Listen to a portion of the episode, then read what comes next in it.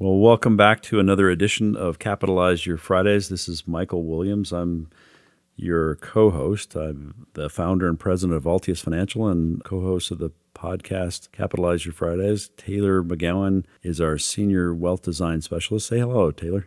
Hi, and just a reminder, it's it's Taylor Dennis now. Oh yeah, I know. Just- sorry about it's that. It's hard to get to keep it straight. I keep calling her Taylor McGowan, but her married name is Taylor Dennis, and uh, and congratulations to her, her and Dave. Did it, what you guys run at least on your six month anniversary, right?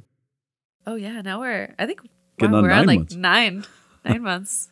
That's Jeez, fantastic. We've just passed our six months of living in California anniversary. Yeah. So this episode, we thought we would talk about what we're doing as a group in our Altius office. Where we decided to do, I don't know if we're calling it a book club, but we're doing regular reading of some interesting book that we uh, agree upon. And the current one is called The Psychology of Money. And we thought it'd be worthwhile for us to share a little bit of that discussion. Some of the questions we're asking ourselves. It's an interesting book by Morgan Housel, and again, it's called The Psychology of Money. And we decided that that it'd be worthwhile to uh, share some of our thoughts and, and discuss it on the uh, podcast. Yeah. So I'll I'll start off with our disclaimer before we get too far into this. This podcast is for general informational purposes only and does not constitute the practice of investment advice or financial planning. No advisor client relationship is formed by the broadcasting of this episode or your listening of what we say. The use of this information or any materials linked to this podcast is at the user's own risk. The content in this podcast is not meant as a substitute for professional financial advice. If you're needing specific financial advice for your situation, please reach out to your certified financial planner or if you're interested in learning more about our firm, our people, or our philosophy, feel free to reach out to us through our website, which is altiusfinancial.com, or contact us directly by email at taylor at altiusfinancial.com or michael at altiusfinancial.com. Just so you're aware, that is A L T I U S financial.com. Okay, so as Mike shared, we've been kind of going through this book over the last few, well, maybe a couple months almost. Um, and just kind of breaking down one chapter a week as a team and diving into what our thoughts are on the concepts of the different chapters and really what we think that um, the value of some of these different discussions is. Mike kind of came to me and said, Well, okay, each chapter maybe has one to two key topics. I mean, if there's a 19, 20 chapter book, this is going to be a 19, 20 hour like discussion. Uh, so I, I thought we'd kind of break it down into the the top three things that we, or at least that I felt that we got out of the book. I'd love to hear from our listeners if you guys are reading this book or if you've already read it. If you have any thoughts on, well, what are what are your key takeaways? Um, to me, the key takeaways here were that saving is a kind of a historically or relatively um, new concept, and I would like to kind of rephrase that as well. Saving for retirement is a new concept. I know Mike you you would probably butt in and say Well, I think you're saving has been around forever. Yeah, people have been like, you know, realizing that they couldn't always uh, find food, right? So you got to Yeah. save up the berries or, you know, try to preserve the meat or whatever. And then later on, you, you know, as you became you know, a little bit more wealthy than just a hunter gatherer society, people would try to save more and hoard more uh, that they could trade with. And and but saving for actually I'd say it's retirement that's sort of the new concept. Saving for retirement thinking you're going to have you know a decade or two or three or five decades of you know where I'm no longer you know day to day working and producing because I've got a nest egg some savings that is working for me. Um, but I got to consciously build that up and plan for it that's a pretty new idea because most people throughout history, like we said, were you know um, saving and working most of their lives, um, and then they died. Yeah. So, and I'm I'm going to introduce these two, and then we're, we'll jump back to that first one. So there's three different topics. So as I said, the savings. Um, I think the concept that wealth isn't necessarily what you see is a is a key aspect that's discussed in this book, Psychology of Money. And then the third one is really deciding on an investment strategy and then sticking to it. So I'm going to leave you at that at that start and then I'm going to kind of go through some of the notes that I had on these different chapters and maybe invite some questions for Mike. Um so we can kind of discuss our thoughts on Yeah, and I you know I really do appreciate you facilitating this episode of the podcast, as well as you've been doing with our group. I mean, you've been the one in charge of actually kind of walking us through the key lessons from the book, and I, I, it's an important book, so I appreciate that. Thanks. So, and I think we've already kind of touched on this in, in previous podcast episodes, but jumping back to the well, saving for retirement or saving overall is it's a very important thing to do, and saving for retirement is a relatively recent thing to do. In chapter one, they really kind of dove into the fact that pensions weren't necessarily created for a living wage, and neither were Social Security. Mike, do you have any quick thoughts on that, or? Yeah, it's interesting because uh, Social Security itself is not that old. In fact, it's the same age as my dad. My dad was born in 1935, and so was Social Security. So it's it's you know it's not that old. It hasn't been around for for that long. It, it obviously came about partly because of the Great Depression and some of the insecurities that happened then. Um, most of our clients know that I think it's not you know a good idea. The safety net itself is not so safe, um, but that whole idea of having a government um, put money away or take money from you and then say later on we're going to send you a pension. Um, it, that that itself is new, and again, they didn't expect to have people really living off of it. In fact, actuarially, Social Security was not supposed to work the way it all, all does because in 1935, when they when they started it, the average life expectancy for Americans was 63. Yeah. You know, uh, early 60s is how long you were supposed to live but the pension age was supposed to be 65. So they were counting on you know like just two accumulating. Years. Yeah, we're yeah. actually even even less than that because you know you wouldn't even collect on it. You die before you started to collect on it. That's how the math was done back then.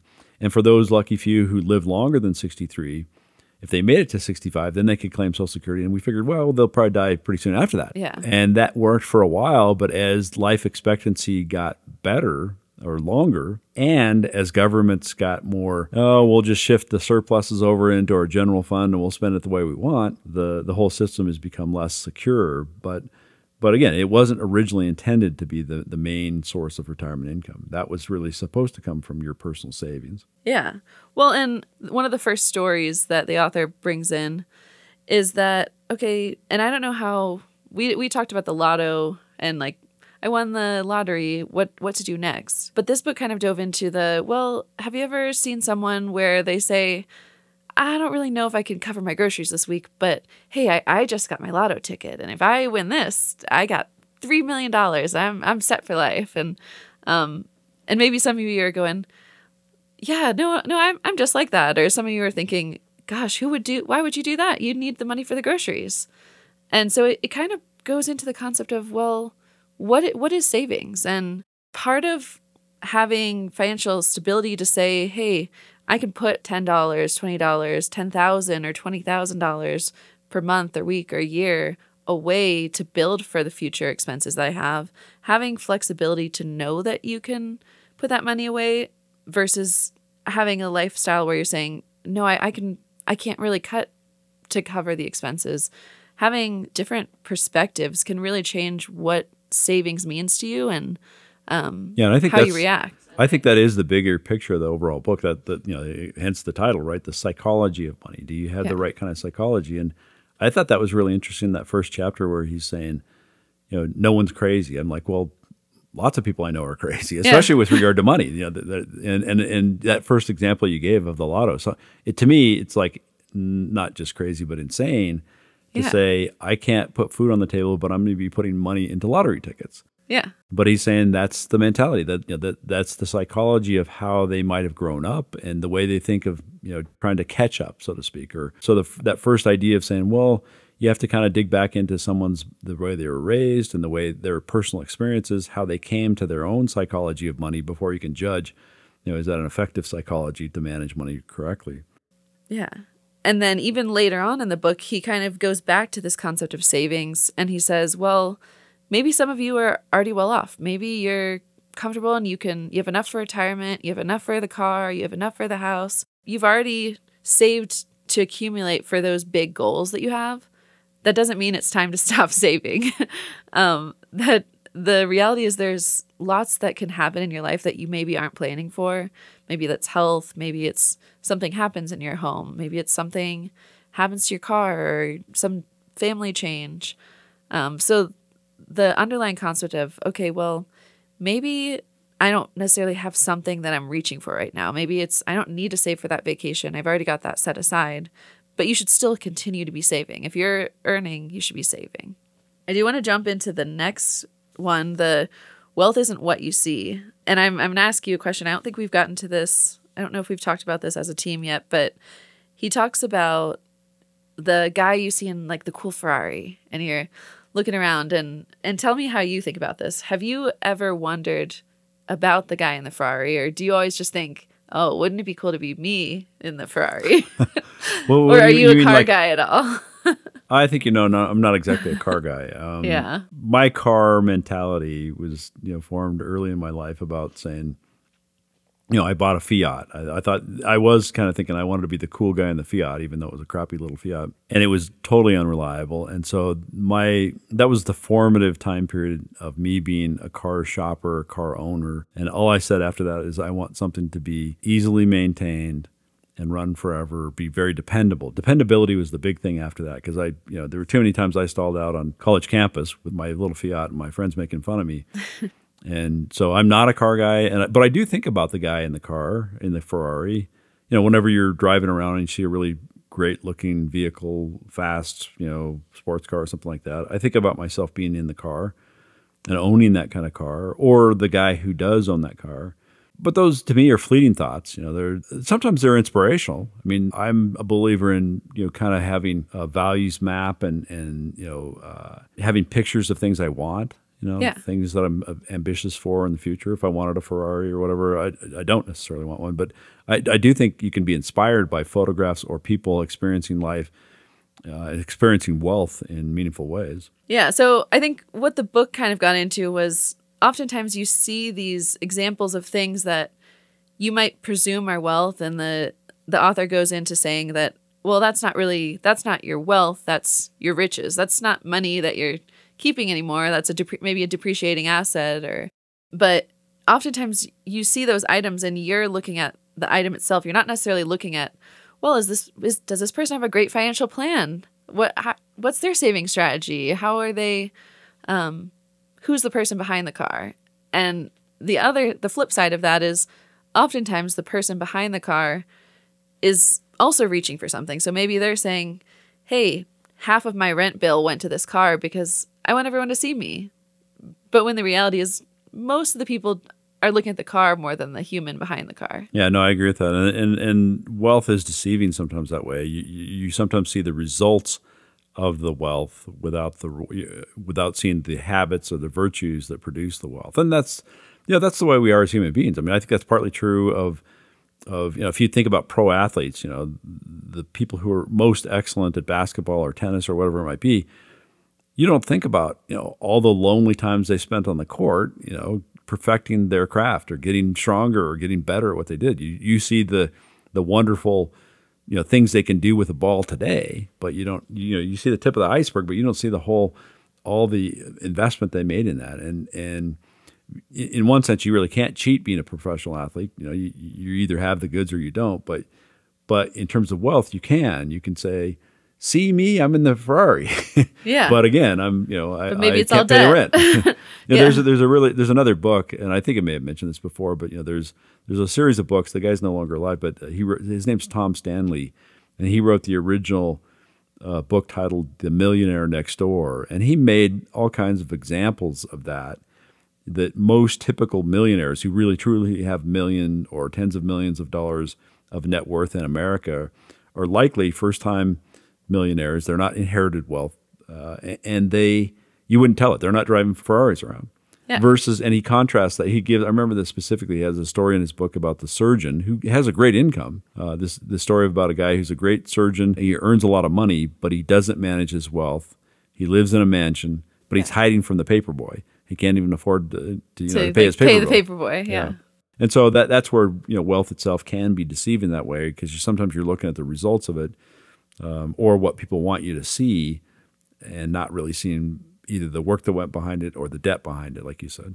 Yeah. So exactly like you're saying, the book kind of goes into, well, maybe the surgeon is he's rich, he's making good money, but maybe he's not wealthy because that money's not really sticking. Right? He hasn't made it stick. So the contrast between, okay, what is wealth and what is like actually staying with me. I did think that there was a good in chapter 3 they he dove into well, I mean, what is really enough? And I think when you're reflecting on your own wealth journey, having clarity on well what what do i really want? Like you were saying mike having pictures of okay well here are goals for myself. You don't have to have the same goals as yeah the millionaire next door. The stories he gave in that chapter were really good. What what does it mean to have enough? And yeah. and is it really from an internal motivation where you thought about your own values and what you really care about what motivates you versus external motivation? You know he he i like the phrase he has you know the ceiling of social comparison is so high that virtually no one ever hits it. You know, and that battle can't be won. You, you know, no yeah. matter what, there's likely someone richer than you. And if you're trying to compare yourself always to that that richer person, well, by the time you get there, even if it's the richest person in the world, they may not be the richest person in the world anymore. So you, that's a losing battle, and you want to have it, the motivation be more internal. Yeah. Well, and on that same note, it's it comes back to the is there ever enough? I mean, can you have a point where you say, well, I've reached something that I've been reaching for, and now it's time to celebrate that and enjoy it rather than jump to the next hurdle that you need to kind of climb over? Yeah, I think I think it's a really good uh, perspective that he's adding there. I, I did have a question on that part of it. The you know what's enough. I know that there's been lots of academic studies where they come out and say, well, anyone who has more than two or three hundred thousand dollars in income, you know, they don't need it, and they're not going. to It's not make them happier and there may be some truth in that, um, but I, I don't like that ceiling type of thing where people say, you know, this is this is the most you need. Yeah. If you want yeah, you, you hit there, you should be happy. you know, quit quit trying to strive for more. Quit trying to produce more. Quit trying to be ambitious about the world. I mean, most of the people who get past, you know, a really consistent three hundred thousand dollars in income per year, more often than not, they're doing it in terms of their productivity you know they're yeah. they're producing more uh, they're producing more value in the world and i think that's a great thing and we wouldn't want to i wouldn't want to ever have that capped. But i do think his point about you know the people who are always always striving for more financial wealth and having that be external so they can say you know i've got bigger net worth than you do uh, that can be that can be uh, problematic yeah. you know, psychologically. Well and I, I would never want to tell people that they need to feel like enough's enough I'm done earning uh, this. I mean, obviously, if you're retiring, that's a different situation. But I don't want you to say, okay, I've hit my cap. This is my personal glass ceiling. I'm, I'm done here once I hit this point. I, I don't want you to feel limited by any decisions, but I think being able to feel fulfilled when you accomplish maybe a next level or um, to have clarity on what your desires are mm-hmm. is definitely crucial. So, my third category was really thinking about the value of okay, what kind of investment strategy do I want to have and really sticking to it. In the last chapter of this book, the um, the author really kind of dives into okay, I'm going to kind of let you under the covers, com- really confess all of what I'm going through financially and what decisions I've made. And I think that was kind of helpful to say, okay, you spent the whole book kind of telling us, here's what you should be doing with your money. Okay, okay, okay. Now here's what I'm actually doing. And I think that's it's helpful to look at. I think in our industry, we see lots of different people in si- different situations, and understanding that, yes, how you feel about things is definitely going to change what you really want to do with your money, what you want to do as your investment strategy. But I think having clarity on what do I want my investment strategy to be going into things is much better to say, okay, now I can stick to that. That's the challenge, though, is because um, people learn best by having some experience, right? Yeah. So you need more experience to decide, okay, what am I going to stick with? Yeah. Well, so maybe in the beginning you're saying, oh, this was a bad decision, but the the challenge is like he compares the active versus value discussion, which we've we've talked with clients about, we've talked on this podcast about, and actually it was active versus passive, and he kind of says, well, I mean, you can have time where you're going, okay, passive is going great, or no, passive went horrible, but active looks good. Let's jump to active.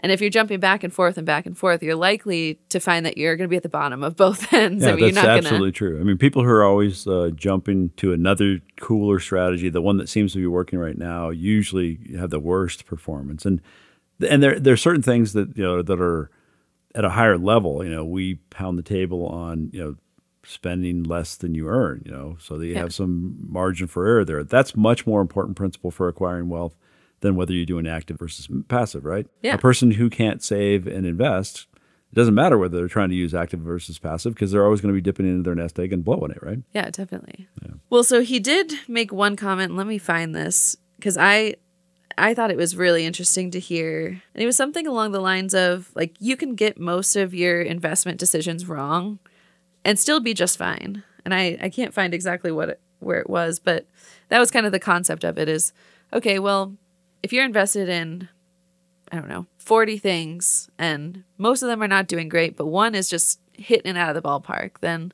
your portfolio might be just fine. I mean, what are what are your thoughts on when he says that? What does that make you feel, or is that? I think it's a lesson I've, I've learned uh, a long time ago, but you can't say you've ever learned it, and it's it's continu- It's a continuously uh, evolving lesson that, but it's about sizing of risk, and so if you make, you know, for example, let's say you buy ten different investments, and they're all equal in size, and half of them do well and half of them don't do well, then you'll get one kind of result. But if you say no, I'm gonna there's there's three or four that that are at the top of my list, and I'm gonna put more money into those that I have the most confidence in. If those three or four do great, and all seven of the other ones do horrible, then you still will probably do fine. So you can uh, make lots of guesses or investments and have most of them be wrong. But if you are willing to take more risk on the ones that you think could be right, that's the problem. Is it, it requires taking some risk, and that's where making lots of investments over the course of a lifetime is a good thing. And that's why you know when when a person is continually accumulating wealth and always buying assets, their chances of hitting something that really makes up for lots of other losses or mediocre performance are a lot better. And that's why we you know continually stress that people should be always adding to their portfolio so they have the chance of being in on that one home run. So yeah, I agree that you can, you definitely can get uh, many of your guesses wrong and still do well, especially if you're adding to your portfolio all the time. Okay. Another interesting thing that he kind of brought in, he compared investing as like a fee versus a fine type situation. He kind of said that well, like if you're going to Disney, you're paying a fee to get into Disney, and um, you're hoping it's gonna be a great time. And regardless, even if it rains, you're you're still getting the benefit of you were at Disney, and it was hopefully you got your Mickey ears or whatever kind of activity. Now, if on the flip side you're paying to invest in Div- Disney, it seems more like a fine, is how he described it. That for some people, investing in the actual company versus doing some type of activity. I mean, that's the psychological perception. Yeah, like the psychological pe- perception. So he he was saying that well, is it harder to hold on to things because of that perception, or what? What are your thoughts on that? Like, do you do you think it's harder for clients to conceptualize the individual investments that we're purchasing in their portfolios because it's they're not getting any current Yeah, I think that's I think that's part of the the uh, mystery of life, so to speak, where people don't necessarily they appreciate the pleasure. The point of pleasure with Disney is well, riding the rides or you know getting to to you know see the the uh, characters and so forth with your kid. yeah That's an immediate pleasure type of thing, versus you know getting into the mode of saying I'm accumulating capital and having that become a pleasurable thing, even though you're delaying the gratification. It's kind of like, you know, the people who are the most successful dieters and exercisers turn that diet and exercising process into this is what's pleasurable to me. I no longer get that much joy from eating the Twinkies or the cookies in my case. yeah not not Twinkies, but cookies. I'm a cookie guy, not a Twinkie guy. Um, but you know, eating something that's you know sort of decadent and not really good for me, but you know gives me pleasure immediately yeah versus that thing that really is in my long term best interest. You know, my vegetables or or uh, you know good proteins or doing the exercise. Yeah. It's the people who actually see themselves as you know they turn their identity into this is where I get pleasure. I get pleasure from the process of fueling my body properly, or I get pleasure from the process of adding to my portfolio and accumulating that financial independence. yeah They're the ones who are successful because they turn that into an identity type of thing. But initially, you're right. It's like okay, I pay a fee and I, I see the you know the value with regard to you know it's a trade Yeah. when I go to Disney versus buying Disney stock is like I just get penalized. Money goes out, and what do I got? Yeah, I gotta, with- you know, I- and then okay. maybe it goes down some days or it goes up and you're going okay well i put in money and i where what am i getting out of this right. So for you, you'd say part of strategizing your investments is actually kind of getting in the mindset of, oh, this is me enjoying the process. And I think that's a big part of it. I think that's a big part of life is is you know enjoying the process of getting better and in, even enduring pain uh, for a bigger, longer term yes, or a bigger, longer term win, or a bigger, longer term pleasure. Um, but I also think that's a crucial thing is keeping that balance, right? Yeah. We run up against clients all the time who have plenty of wealth and they're not really enjoying it or spending it, and we're trying to coach them on saying, okay, here's maybe what you could do. Here, you know, are there travel that you want to take? Do you want to help your kids in this way? Are there causes you care about that you want to invest in? There's always that balance of you know uh, current pleasure versus future bigger term pleasure. You know, people have to live today and enjoy today, but sometimes people are way out of balance. They're just only consuming and they never see the pleasure and can't conceive of it being pleasurable to save, invest, and, and have that longer term security. Yeah, because in their mind, it's it's similar to that chapter in the book where they're saying, "Well, I want to go to the restaurant or I want to go on the trip. I don't want to save for the trip 20 years from now. I want to do the trip right now." Right. Um, so having a balance between, and I think it's it's crucial to say that as much as the author emphasizes on having a solid investment strategy, having a, a solid saving strategy is almost even more crucial. Just to say, okay, well, I know that I'm going to be putting this away every paycheck or every month or systematically. Having that habit, absolutely. And and you know, it's interesting just that that whole idea of habit formation is there there's more and more research being done on goal achievement, habit formation, you know, what success, what really works with regard to whatever kind of goal you have. And the the language of saying, well, here's here's current present me and the you know the short term thinking, uh, here's what I want right now. But here's future me who's saying, wait, here's I'm making an argument too. Yeah. here's who I'm going to be in the future, and I want that pleasure then too. So you know, having the balance between the present me and future me is is a useful kind of analogy. Yeah, definitely. I do think this kind of, and I didn't put it in the top three, but I do think that one of the other big things that he emphasizes, especially when bringing up the example about Berkshire Hathaway and um, Warren Buffett, he kind of talks about the value of compounding. And I think that I, I don't know if I was aware that most of Warren Buffett's wealth was accumulated in his later years. Yeah. I don't know that that's necessarily common knowledge. No, I think it's a huge point. I mean, you know, 95% of the wealth that Warren Buffett has and has produced in the world came after he was eligible to claim Social Security. Yeah, which I, I was shocked reading that. Yeah. And that, that's just that that you know that exponential growth on. And the author makes you know the the important point that Buffett started investing when he was ten years old. He started investing in the stock market at ten years old, but he was consistently always adding to his portfolio. And sure, he had some great calls, and he's a wonderful investor. But Housel, the author of the book, is making the point that yeah, that's important. His mind and his ability to pick investments is, is crucial in terms of his wealth accumulation, but don't discount and, and it's really as important or maybe even more important that he stuck with it. He started early and stuck with it and that that long term compounding is is really magical if you let it work for you. Well, so what would you tell our listeners if they were saying, hey, I don't know if my investment strategy is working for me. Can I change it again? How many times can I change my investment strategy? Or when do I know that I should change my investment strategy?